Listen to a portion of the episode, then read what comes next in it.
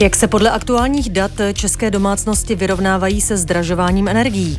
Podaří se ukrajinským úřadům vypátrat pachatele vraždy ukrajinského vojáka, jejíž záběry v posledních hodinách obletěly svět? A jak Francie přijímá další zřejmě dosud nejrozsáhlejší generální stávku proti úpravě důchodového systému? Zeptáme se. Aktuální ceny energií nás nutí výrazně šetřit, a to nejen s energiemi. Dobrá zpráva ale je, že české domácnosti zvládají ceny energií lépe, než sami očekávali v polovině loňského roku. Vyplývá to z průzkumu společnosti Ipsos. K omezení i základních výdajů donutila energetická krize 11% domácností. Podle průzkumu 44 dotázaných naopak uvedlo, že se jich situace na trhu s energiemi výrazněji nedotkla. Zbytek omezoval volnočasové aktivity a některé další výdaje. My podrobnosti z průzkumu dodáme s Michalem Strakou, analytikem společnosti Ipsos. Dobrý den. Dobrý den. Jaký je tedy rozdíl mezi očekáváním domácností v červnu roku 2022 a realitou, kterou pocitují dnes? Ten rozdíl je hodně vysoký, jak už bylo zmíněno. My jsme sledovali zhruba v polovinu loňského roku, že e, a kdy vrcholily e, ty velké obavy ze zimy, kdy se uvádělo i násobné zvýšení cen a záloh za energie, že zhruba dvě pětiny eh, populace nám řekly, že eh, to buď to nezvládnou, anebo eh, za, za velkého omezení i hlavních, hlavních zdrojů výdajů, jako, jako jsou potraviny. Uh, nicméně se to nepotvrdilo díky řadě, uh, řadě aktivit. Uh, v první řadě se podařilo domácnostem hodně šetřit. Na plynu jsme ušetřili 20% eh, eh, spotřeby, na, na energii, na elektřině jsme eh, ušetřili 9%. A spolu se zastrapováním a, a dalšíma věcma se, se podařilo tenhle ten náraz do zdi zastavit a ten největší dopad byl pouze na 11%, na 11% domácností, ale stále jsou tam, stále jsou tam některé vykřičníky. Není to o tom, že bychom byli už za tou krizí. No. Ten, ten zápor je, ten zápor toho je, že hodně domácností uh, vydali svoje rezervy finanční, které, uh, které měly a které už se v příští zimě nebudou dát opakovat. Hmm. A kolik procent domácností podle toho průzkumu tedy sáhlo k nějakým úsporným opatřením a která byla nejčastější? Tak úsporným opatřením nakonec sáhlo 55% eh, domácností a dalších 17% se k tomu chystá nebo je udělalo teď na přelomu roku takže se dostáváme až ke dvěma třetinám domácností, které udělali nějaké, nějaké úspory. A ono je to rozdělené. Uh, ty domácnosti žijící v domech, uh, ty, ty dělali častěji um, řekněme, mm, efektivnější, uh, v konečném důsledku efektivnější opatření tím, že třeba zateplovali nebo měnili okna. Na druhou stranu v bytech se častěji třeba snižovala teplota, um, omezovali jsme koupání tím, že jsme si třeba sprchovali na místo vany a vyměňovali se spotřebiče za ty uh, méně energeticky uh, nákladné. Uh, u té snižování teploty je docela zajímavé říct, že jsme zatím častěji snižovali teplotu v období, kdy nejsme doma nebo mm, jsme v práci, anebo na noc.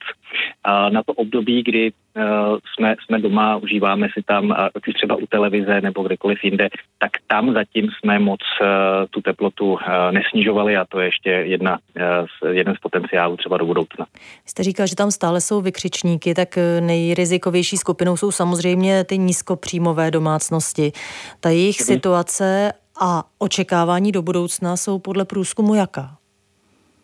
O, tak na ty nízkopříjmové, a my jsme je tady měli ve výzkumu definovány uh, sice různě pro různé modely uh, domácnosti, ale abyste si udělali představu, tak třeba u klasické čtyřčlené domácnosti se dvěma malými dětmi je to minimálně 30 tisíc čistého na, na domácnost a, a všechno níže vnímáme jako ty nízkopříjmové nebo jsou zařazeny do těch nízkopříjmových. A tady ten dopad byl uh, samozřejmě dramaticky, dramaticky vyšší. Uh, tím, že my jsme uváděli, že na celou populaci to doleho, takže to nezvládali nebo zvládali velice špatně 11%, uh, u těch chudých je to 27%, jo, že vidíme, že je více než dvojnásobek a i se mnohem víc obávají. Uh, 35% z nich se z těchto těch nízkopříjmových se, se hodně bojí dalšího, dalšího vývoje, takže tam je to ohrožení velké. Který segment uh, populace se ještě bojí, hodně jsou obyvatelé ve starších domech. Tam, byť oni dělali třeba ty stavební úpravy na snížení energie, tak samozřejmě energetická náročnost těch domů je, je, je veliká hmm. a tam je, tam je výrazná obava. Říká Michal Strachka, analytik průzkumné agentury Ipsos. Děkuji naslyšenou. Děkuji taky. Průzkum také ukázal, že skoro polovina e, lidí by uvítala víc informací o tom, jak efektivně šetřit na energii. A tak budeme o šetření mluvit i dál. Ve vysílání teď vítám Karla Sedečného, energetického experta poradenské společnosti Ekovat. Dobrý den. Dobrý den. E, můžete udělat krátký souhrn tedy pro ty, kteří stále mají pocit, že nemají dostatek informací o tom, jak efektivně šetřit e, energiemi? Já myslím, že kdo eh, chce, chce najít odpovědi na své otázky, tak je najde, protože eh, v téhle chvíli existuje v České republice síť eh, poradenských středisek, kde může kdokoliv se objednat na konzultaci a vyřešit tam s expertem svoje dotazy ohledně zateplení nebo výměny kotle nebo jakýchkoliv dalších energetických záležitostí. A bude to přímo jemu na míru a jeho bytu, případně domu? Může to být, může to být na míru. E, některá ta střediska poskytují i, hm, jsou i mobilní, takže můžou přijet přímo na místo, podívat se na ten domeček nebo na ten byt a poradit, co by se dalo dělat konkrétně v tomto případě. E, myslím, těch středisek je několik desítek po republice Eh, na webu Ministerstva průmyslu a obchodu nebo na webu dotačního programu Nová zelená úsporám jsou kontakty na tohleto střediska, takže eh, ta pomoc tam je k dispozici a eh, kromě toho ještě existují ekologické poradny, které jsou mimo tuhletu síť a které zase poradí třeba s takovými specialitami, jako jak zateplit ovčí hmm. vlnou. A pak jsou ještě, pak ještě síť místních akčních skupin, Eh, která taky radí v téhle chvíli především s dotacemi Nová zelená úsporám Light. I stát eh, se zapojuje. Můžete říct, eh, jakou pomoc poskytuje tedy stát, která je zaměřená přímo na úspory energií?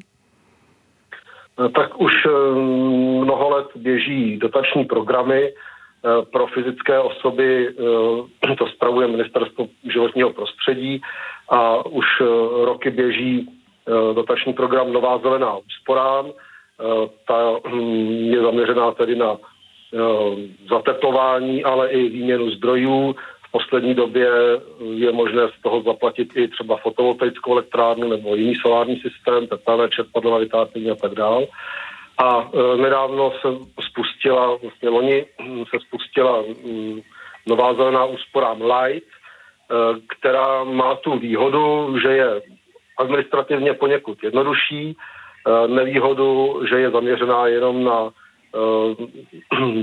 řekněme, nízkopříjmové skupiny obyvatelstva, takže tam nemůže požádat každý. A taky eh, je to zaměřeno jenom na majitele rodinných domů, pokud někdo bydlí v bytě, tak tam musí využít ten standardní program Nová zelená úspora, který je určený jak pro rodinné domy, tak pro bytové domy. Hmm. Když zůstaneme u té fotovoltaiky a tepelných čerpadel, o kterých asi mnozí uvažují, tak jak velkou část výdajů ty dotace pokryjí a dostane je člověk hned nebo až zpětně? Musí mít prostě tu částku nejdříve pohromadě a pak ji může vyčerpat dotaci po realizaci? Eh, tak Eh, fotovoltaika mm, a solární systémy se platí, nebo je možné požádat v tom standardním programu Nová zelená úsporám. Eh, tam eh, ta výše dotace záleží na, na typu toho, mm, toho zařízení a tak dál. A obecně platí, že vždycky si to musí ten zájemce předfinancovat, to znamená zaplatí nebo objedná si u firmy, zaplatí a teprve potom doloží fondu, že že ta realizace proběhla a dostane část těch peněz zpátky. Takže je to trošku nevýhoda, že, že se to musí předfinancovat. Na druhou stranu některé banky už s tím letím umí pracovat a pokud má ten žadatel mm, o dotaci tu dotaci schválenou, přislíbenou, to znamená, že ve státní, že ve státní kase někde v šuplíku jsou pro něj ty peníze rezervované, tak potom banka na to je ochotná dát úvěr. Říká Karel Sedečný, energetický expert poradenské společnosti Ekovat. Děkuji naslyšenou. Děkuji vám, nashledanou. Je to krátký, ale mimořádně dramatický videozáznam. Muž v uniformě s ukrajinskou vlajkou na paži stojí v lese u vykopané jámy, potáhne z cigarety a pronese dvě slova. Sláva Ukrajině. V zápětí mimo záběr zazní vulgární výkřik a neozbrojeného muže skosí palba z automatických zbraní. 12-vteřinové video vyvolalo v uplynulých hodinách bouřlivou odezvu. Lidé na sociálních sítích označují oběť zjevné vraždy za hrdinu ukrajinské války. Jeho postava se už dočkala i řady uměleckých stvár stvárnění. Ukrajinské úřady zahájily vyšetřování válečného zločinu a prezident Volodymyr Zelenský prohlásil, my ty vrahy najdeme. Na lince z východu ukrajinského Dnipru je teď náš stálý zpravodaj na Ukrajině Martin Dorazín. Dobrý den, Martine. Dobrý den. Můžeš říct, co už eh, se ví o okolnostech toho drastického videozáznamu? No víme, o koho jde, tedy podle předběžných údajů, které zveřejnila armáda, jde o asi 41-letého Timofie Šaduru, příslušníka 30. samostatné mechanizované brigády, protože ona o tom mluvila, ale ona v tom svém prohlášení, tedy ti představitelé té brigády říkají, že jde o předběžné, eh, předběžné údaje, nicméně je k dispozici už také výpověď jeho sestry, kterou našla producentka štábu BBC na Ukrajině, eh, která jí řekla, že stoprocentně poznala tedy svého bratra, jednak podle jeho hlasu, jednak podle toho, jak držel cigaretu a stejně tak i přitakali eh, jeho příbuzní. Ovšem to tělo samozřejmě Ukrajinci k dispozici zatím nemají, tedy ten hlavní zdroj identifikace. Je jasné, k jaké bojové jednotce přímo patřil a jak nebo v jaké situaci se mohl dostat do zajetí?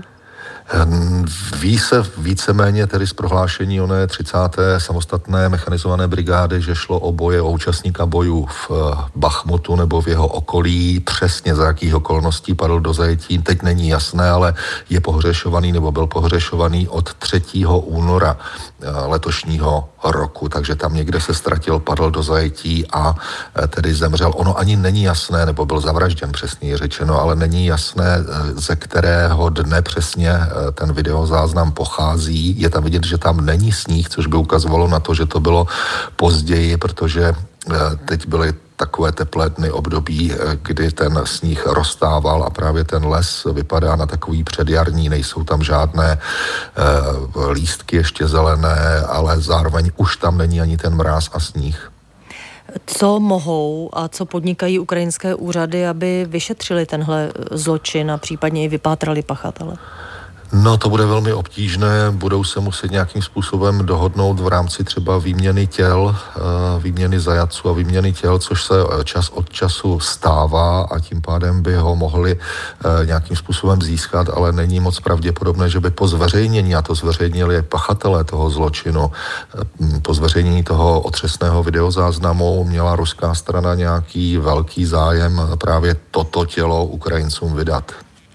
Dokládají i ty zmíněné drastické záběry a to, jak se ochoval ten ukrajinský voják krátce před vraždou, jak vyhrocená musí být ta situace v bojích o Bachmut? Ano, dokládá to i to, že e, tam panují skutečně nepředstavitelné podmínky. Sami vojáci říkají, že teď momentálně v posledních dnech jsou ty boje nejintenzivnější za celou dobu vlastně těch e, více než kolik to je, sedm měsíců bojů o město Bachmut v Donbasu. No a tam opravdu se může stát cokoliv, protože nikdo neví, kdo kde číhá. Zrovna ta situace tam byla zvláště tedy na začátku února značně nepřehledná. Teď se jakoby trošku ustálily ty linie, ale eh, tímto způsobem tedy právě v nějakém tom zmatku a chaosu prostě se dostal na špatné místo a tam ho zajali. Bitva o Bachmut je zřejmě nejdelší bitvou od začátku ruské invaze. Obranu města v rozhovoru s prezidentem Zelenským obhajovali teď dva ukrajinští generálové, ale zaznívají otázky, jestli ta operace stojí za další životy obránců. Tak jaké reakce ty sleduješ kolem sebe? Ano, on, oni se objevily takové vlastně dohady o tom, jestli v ukrajinském vedení a velení nenastaly nějaké velké rozpory okolo Bachmutu. Včera je se při nejmenším snažili zažehnat na poradě štábu prezident Volodymyr Zelenský s náčelníkem generálního štábu a velitelem těch pozemních sil. Nakonec vydali prohlášení, že tedy jednomyslně nedoporučili nějaké celkové stažení z Bachmutu, ne v této chvíli. Naopak prezident Volodymyr Zelenský eh, nařídil tedy po posílit obranu Bachmutu a řekl, že právě to bylo po poradě s těmi eh, nejvýše postavenými klíčovými ukrajinskými generály. Oni se Samozřejmě při prvním pohledu tam Ukrajinci eh, to může vypadat, že se už dostali do jakéhosi kotle, ale stále ještě mají eh, cesty, získali mírnou kontrolu nad hlavní zásobovací tepnou a i nad tou silnicí, která vede do Konstantinovky, nedaleko od eh, Bachmutu. Hmm. Vypadá to, že pokud se jim tedy podaří udržet ty pozice, tak to bude, tak to bude porážka především pro ty Wagnerovce, pro ty ruské žoldnéře, kteří bojují na druhé straně. Říká Martin Dorazín, náš zpravodaj na Ukrajině. Martině, děkuji, naslyšenou. Naslyšenou. Francouzské odbory vyhlásily na dnešek další už šestou generální stávku na protest proti vládní důchodové reformě, která má zvýšit věk pro odchod do důchodu na 64 let. Tentokrát chtějí odboráři na 24 hodin úplně ochromit chod země, včetně dopravy. Já do Paříže zdravím spolupracovnici Českého rozhlasu Marie Síkorovou. Dobrý den. Dobrý den. Můžete říct, kdo všechno tedy stávkuje a v jaké oblasti života je ta stávka teď nejvíc znát? Tak samozřejmě stávkují všechna odborová hnutí. Tuším, že jich je ve Francii deset. Ono se má jednat o stávku skutečně snad největší eh, od těch začátků. Ke stávce se dnes připojili samozřejmě pracovníci vyučující ze škol. Mělo by jich být až 60%. Ochromená je městská doprava, jezdí hodně, hodně méně vlaků. Na některých spojích eh, například vlaky TŽV jen jeden z pěti. Ten plán prakticky vychází. Lidé dnes většinou nejdou vůbec do práce cesty přesunuli na zítřek, i když se začalo protestovat už vlastně včera, kdy některé, a bylo to zejména na předměstí nebo v menších městech Francie, tak, eh, tak tam už začaly ty protesty včera, eh, byly blokády některých silnic a omezené dodávky eh, byly už vyhlášené také zaměstnanci rafinérií. Bylo to už na konci minulého týdne. U nás se teď diskutuje o možnosti odchodu do důchodu dokonce až v 68 letech, tak se možná let kdo podiví, když francouzi stávkují proti odchodu do důchodu e, prodlouženém na 64 let. Tak o jaký klíčový argument opírají francouzské odbory právě ten svůj odpor k postupu vlády a nabízejí nějakou alternativu?